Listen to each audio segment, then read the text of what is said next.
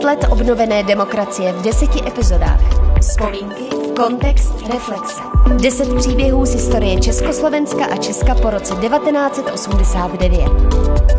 Po sametu s Lucí Vopálenskou a Vítkem Svobodou. Po sametu. Série Po sametu vzniká ve spolupráci s Ústavem pro soudobé dějiny Akademie věd. Naše země se úderem půlnoci stala členem Evropské unie. Spolu s Čechy vstoupili do EU občané dalších devíti států. Slovenska, Polska, Maďarska, Slovinska, Lotyšska, Litvy, Estonska, Malty a řecké části Kypru. Oslavy našeho vstupu se konaly na řadě míst republiky. Na pražském staroměstském náměstí tisíce diváků společně odpočítali poslední vteřiny před připojením k Unii.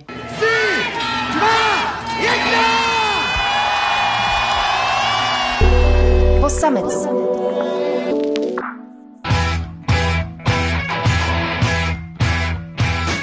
Heslo sametové revoluce zpátky do Evropy se začalo naplňovat s oficiální žádostí o vstup do Evropské unie. Česká republika ji podala 23. ledna 1996. O dva roky později zahájila Praha přístupová jednání, která pokračovala do prosince 2002. Česko v té době přijalo desítky zákonů a v půlce května 2003 rozhodovali lidé v referendu. Pro schválení smlouvy o přistoupení hlasovalo přes 77% lidí. Do Evropské unie jsme vstoupili spolu s dalšími devíti státy o rok později.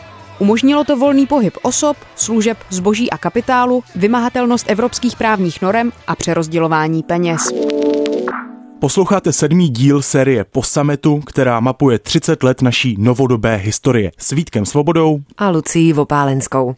Slyšeli jsme autentický zvuk z archivu Českého rozhlasu z roku 2004 a nadšení Čechů a Češek, kteří se radovali ze vstupu do Evropské unie. Z dnešního pohledu je to vlastně trošku zvláštní, když vnímáme v české společnosti nárůst euroskeptických nálad. Moje vzpomínky na vstup do Evropské unie jsou vlastně úplně stejné, jak jsme slyšeli. Bylo mi 12 12, pamatuju si oslavy, byl jsem s dědou u něho v práci, tam se slavilo, pilo šampaňské, radovali se. Já jsem tomu teda moc nerozuměl, ale vím, že máma měla strašnou radost. Hmm.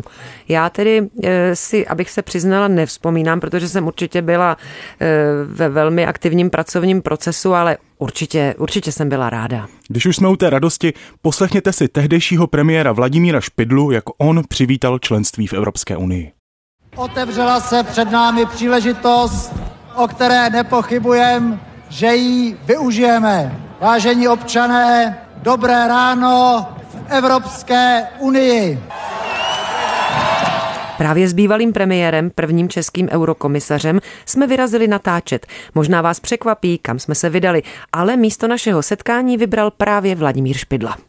Budeme dneska řešit vstup Česka do Evropské unie, budeme se projít eh, tady po parku Hvězda a moje první otázka je celkem logická, proč se scházíme vlastně tady? No je to spojeno s přístupem eh, do Evropské unie, protože v oboře Hvězda jsem den nebo dva před eh, referendem společně s Ramirem Sibriánem, který byl představitelem Evropské komise v České republice, tak jsme si udělali takový propagační běh. A to bylo právě tady? To bylo právě tady, oběhli jsme jednou oboru hvězda, bylo to moc pěkný, bylo hezky. A... a to jste běželi sami dva, nebo byla to součást kampaně, že se třeba přidali i jiní lidé, vědělo se o tom? Byla to součást kampaně, už si ani nepamatuju, jestli se mnoho lidí přidalo, ale někdo tady byl ještě navíc samozřejmě. Dohromady to celkem byl malý podnik, ale byl velmi hezký. Dobře to dopadlo. A vy máte rád obecně rád běhání? Vy jste běžec? Jo, já jsem běžec už v podstatě od mala, takže mám rád běhání v terénu a mimo dráhu. Nikdy jsem nebyl žádný výkonnostní sportovec, ale jsem členem atletického oddílu maratonstva v Úpice. Výborně. No vy jste s námi doběhla až do té Evropské unie v roce 2004 před vstupem. Věděli Češi něco Evropské unii, chtěli do ní vstupovat? Jaká byla tady nálada a vztah vlastně k téhle instituci? Většina lidí do Evropské unie vstoupit chtěla, což také se ukázalo v referendu, a byla i skupina lidí, která vstupovat nechtěla. To je normální. A jak vzpomínáte na tu dobu právě před referendem? Jaké to byly nervy? No byly to velké nervy, protože opravdu to nebylo jasné a výzkumy veřejného mínění různým způsobem kolísaly. Jako vždycky to vypadalo, že ano, jo, ale nebylo třeba jasné, jestli bude dostatečné množství lidí, kteří k referendu půjdou a podobně. Čili byl to pro mě jedno z největších napětí v životě, které jsem zažil. Nakonec tehdy i prezident Václav Klaus vyzval k co největší účasti voličů v tom referendu, nicméně uh, už předtím se vyjadřoval euroskepticky. Čím jste chtěli v té kampani lidi přesvědčit? No, normálně fakty, prostě eh, Evropská unie je mírový projekt, je to politický projekt, eh, jejím cílem bylo dát dohromady Evropu po dvou katastrofálních válkách prostě nespadla z nebe, byla určitou reakcí a je složitá takže to vyžadovalo velkou vysvětlovací a osvětovou kampaň.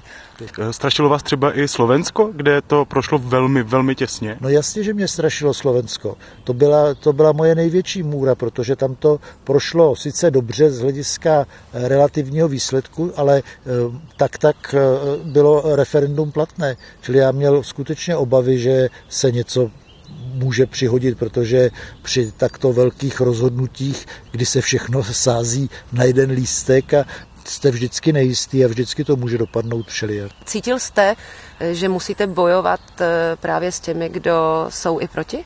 No, samozřejmě, že jo, Václav Klaus nechtěl do Evropské unie, také někde řekl, že hlasoval proti a hned druhý den jel na Blaník, aby se z toho trochu vydýchal, když to dopadlo tak, jak si nepřál.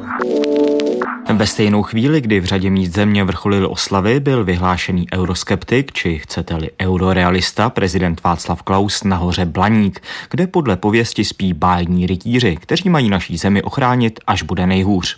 A co tedy znamená vstup do Unie pro něj? Nová šance otevření dveří někam, ale když se otevřou dveře, tak tam odsaď zdy fouká, neboli i na nás může dofouknout. Proto si myslím, že úkolem naším je zvládnout tento okamžik a vkročit do něj optimisticky. Já jsem velmi pro.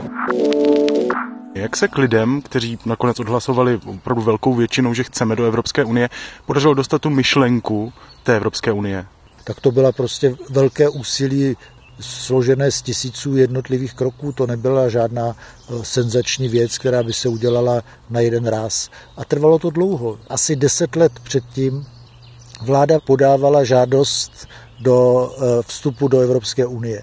A od té doby začala práce.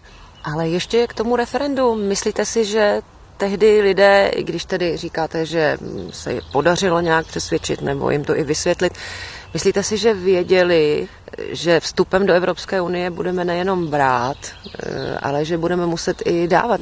Prostě uvědomovali si to. Samozřejmě někdo víc, někdo míň, ale obecně bylo jasné, že když se vstupuje do nějaké organizace, tak jsou eh, klady a eh, zápory. Takže ale saldo bylo pro většinu lidí nespochybnitelné a je nespochybnitelné. Prostě Unie je nástroj, který umožňuje vyřešit ty věci, které prostě jednotlivé státy ani ve snu nemohou. Po sametu s Lucí Vopálenskou a Vítkem Svobodou. Jak hodláte využít toho, že jste členem Evropské unie? využít asi větší možnost cestování. Samozřejmě, že vlastně budou různé příležitosti, které tady dřív nebyly. Máme volný pohyb dneska, že jo? takže nebude potřeba pasy, bude to takový všechno volnější a myslím si, že eh, to bude každopádně eh, pro nás všechny přínosem.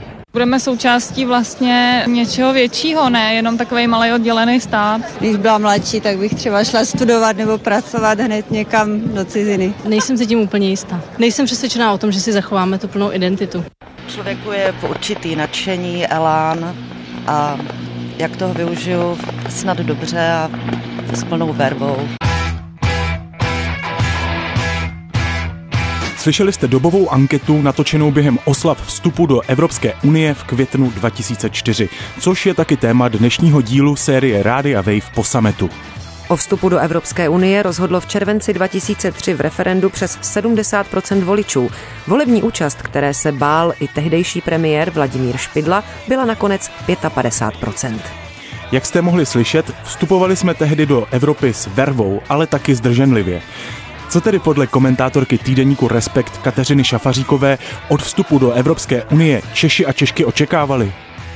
My jsme si to psychologicky zpracovali tak, tuto informaci, že my nevstupujeme někam, kde jsme dlouho nebyli a kam možná ne úplně patříme kvůli naší historii za posledních 50 let, ale že se vlastně vracíme tam, kam jsme vždycky patřili, na co vlastně máme v podstatě nárok a nemusíme se tím pádem ani snažit. Prostě ten svět jako kdyby čekal na nás a my jsme se tam prostě uf, konečně vrátili.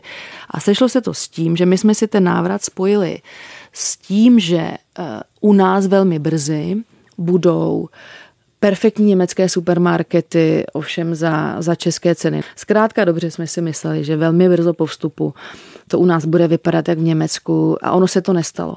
Takže si říkáme, ten svět, kam jsme vždycky patřili, na který jsme měli nárok, nás klamal, protože takový není. Takže vlastně proč mít jako k němu nějakou pozitivní emoci? Proč být eurooptimisti? My máme přece nárok být euroskeptici. Slyšeli jste Kateřinu Šafaříkovou z týdeníku Respekt, kde vidí příčiny českého euroskepticismu Vladimír Špidla. Eh, velmi významný díl na tom eh, má Václav Klaus a lidé kolem něj, protože on usilovně ze všech eh, stran se snažil prostě Evropskou unii poškozovat a brát jí kredit a tak dále. No a pak si myslím, že eh, určitý otřes znamenala finanční krize, protože do té doby celkem ten základní pocit byl, že vstoupíme-li do Evropské unie, tak se všechno vyřeší samo a půjde to jenom nahoru. Jo. A najednou se ukázalo, že to tak úplně jistý není, tak to si myslím, že eh, také zapůsobilo. Evropa není eh, žádný dokonalý systém. Jo. Evropa je lidské dílo, nic božského, takže je nedokonalá. A svět se mění a čas se mění a Evropa se bude muset měnit, takže nás čeká obrovské množství práce a je třeba ho poctivě vykonat. Ta práce na změně Evropy, kterou zmiňuje Vladimír Špidla, je hlavně na politicích volených do výkonných orgánů Evropské unie. Podle Kateřiny Šafaříkové ale ovlivňují postoj Čechů a Češek vůči Unii významně tuzemští politici. Ukazují různé průzkumy, že naši tedy obyvatelé, my, že velmi důsledně kopírujeme slovník aktuálních politiků a zejména těch nejvyšších. Teď já se bavím o nějakém průměru obyvatel dle průzkumu. Pro nás je nejdůležitější to, co říká prezident, to, co říká premiér a ukazuje se, že když jsme měli v čele pro evropského prezidenta a pro evropského premiéra, tak jsme v zásadě byli docela jako prýma v tom smyslu Evropaní a říkali jsme si, že to je fajn projekt, že to nějak dáme. Když se to otočilo eh, a měli jsme euroskeptického prezidenta a premiéra, tak vlastně zrcadlíme jejich slovník, tím pádem jsme větší euroskeptici. Po sametu s Lucí Vopálenskou a Vítkem Svobodou. V dnešním díle série Rádia Wave po sametu vzpomínáme na rok 2004, kdy Česká republika vstoupila do Evropské unie. Vracíme se do obory Hvězda, kde si povídáme s nadšeným běžcem, ale taky tehdejším premiérem a prvním českým eurokomisařem Vladimírem Špidlou. Ten taky Česko do Evropské unie dovedl. Je něco, co mu na ní vadí? Vidíte přesto eh, na fungování Unie chyby, eh, které byste rád změnil? No je příliš málo integrovaná protože ve světě, ve kterém vlastně vidíme, jak se eh, některé supermocnosti snaží vytvořit prostě koncert mocností, tak je nutné, aby Unie měla kapacitu také e, nějakého superstátu, zejména v zahraniční politice, a, nebo aby měla kapacitu obdobnou mocnosti, zejména v zahraniční bezpečnostní politice. Mně osobně vadí to, že Evropská unie je nedostatečně rychlá a nedostatečně silná v jednání s těmi velkými silami za jejími hranicemi, Rusko, třeba Sýrie, že my nejsme schopni jakožto blok nejbohatších eh, a nejrozvinutějších politicky států světa se vypořádat eh, prostě s jedním diktátorem, s jeho kamarády a, a s faktem, že tam umírají, umírali miliony lidí a další miliony byly poslány na tu cestu k nám do Evropy, tak to mi třeba vadí.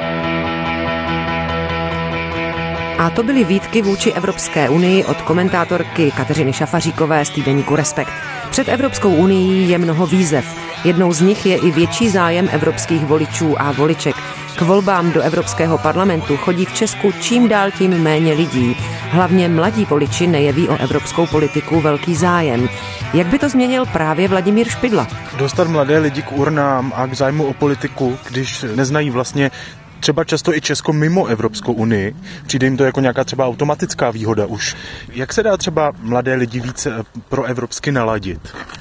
Jedině tím, že se prostě opravdu s nimi mluví, že se věci nepředstírají, nedělají se propagandy, dělá se důsledná osvěta, diskutuje se, kde to jenom jde, je, jsou odpovídající programy ve škole a podobně. Mluvit a mluvit a mluvit s lidmi, s mladými lidmi. Co největší osvětu o evropské politice, transparentní informování o Evropské unii, to má za cíl i nově zvolená nejmladší evropská poslankyně za Českou pirátskou stranu Markéta Gregorová říkat lidem právě, co se tam děje, aby se jim to neoddálilo a aby doopravdy věděli, co teda mají dělat, jak třeba se zaktivizovat, koho oslovit, aby eh, zároveň třeba nenaletěli těm lidem, co by pak chtěli vyvolat nějaký konflikt, různí populisti nebo extremisti, na jejich lži, že jo, když jim řeknou prostě, že nevím, zlý Brusel něco, tak aby věděli, to není pravda, eh, protože tady od těch ostatních europoslanců máme tady ty podklady, že to ve skutečnosti nedělal Brusel, ale třeba něco jiného nebo někdo jiný, nebo dokonce ten třeba extremista, že za to může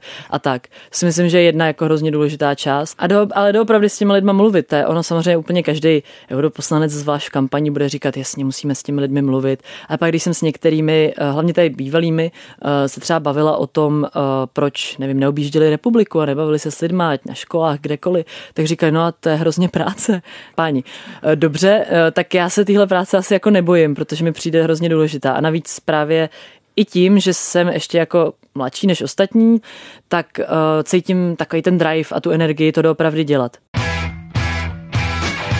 Na závěr dnešního dílu série Po sametu se přesuneme do současnosti, do roku 2019, kdy jsme si připomněli výročí 15 let od vstupu do Evropské unie. Pojďme si přiblížit, jak vnímají Evropskou unii čeští voliči a voličky dnes. Natáčeli jsme během letošních červnových voleb do Evropského parlamentu a ptali jsme se lidí, proč přišli k volbám. Protože si myslím, že by se lidi měli zajímat o společenský dění a protože patříme do Evropy, tak součástí toho je i zájem uh, o volby do Europarlamentu. Je mi 33, na mý budoucnosti, na budoucnosti mých dětí mi celkem záleží. To, co se děje tady, je prostě úděsný. Chci s tím něco dělat, aspoň co jediného můžu dát, než dát hlas. A samozřejmě jsme členem Evropské unie, je důležitý prostě, jak budeme prezentovat svoji zemi a kdo nás bude prezentovat, hlavně v té Evropě. No tak myslím si, že bychom se měli jakoby ozvat hlavně kvůli těm kvotám, že jo, těch běženců tak tam, aby jsme se opřeli teďka ta dvojí kvalita, aby jsme byli slyšet. Takže určitě něco, aby prostě jsme byli slyšet, byli jsme vyslyšeni, nějakým způsobem jsme se bránili, když už tam jsme. Člověk by se měl účastnit toho veřejného dění a když má pocit, že by chtěl něco změnit, tak musí začít od sebe. Takže tímhletím volebním lístkem dávám najevo, že i já třeba chci nějakou změnu. Já ani nevím, já si říkám, že když člověk nevolí, nevolí tak nemůže nadávat. Po sametu s Lucí Vopálenskou a Vítkem Svobodou. Česká republika se poprvé účastní projektu, kde sdílí s jinými státy svou suverenitu. Zatímco bývalý prezident Václav Klaus je ke společenství kritický, prezident Miloš Zeman na Pražském hradě po svém zvolení v roce 2013 vyvěsil vlajku Evropské unie jako vstřícné gesto k evropské integraci. Česká republika od vstupu přijala 740 miliard korun z unijních fondů. Ve využití peněz jsou ale stále rezervy. 15 let po vstupu do společenství Češi a Češky podle průzkumu Eurobarometr patří k největším kritikům Evropské unie. Pro okamžité vystoupení je desetina občanů. Ve veřejném prostoru se opakovaně objevují euromíty a kritika zaměřená na Brusel.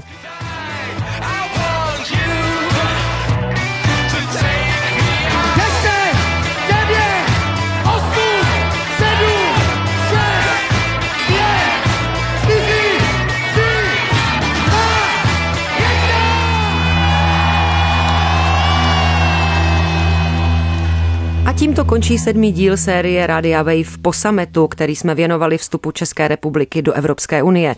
Mohli jste slyšet dobové záznamy z archivu Českého rozhlasu, rozhovor s bývalým premiérem Vladimírem Špidlou, komentátorkou týdeníku Respekt Kateřinou Šafaříkovou nebo s nejmladší českou europoslankyní Markétou Gregorovou.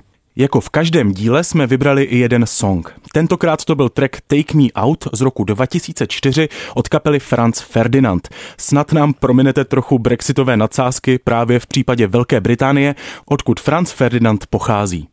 No a všechny odvysílané díly série Posametu, fotky nebo i videa najdete na adrese wave.cz lomeno Posametu.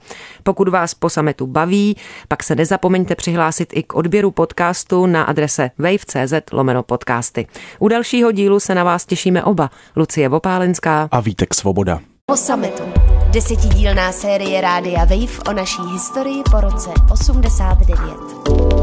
Série po sametu vzniká ve spolupráci s Ústavem pro soudobé dějiny Akademie věd.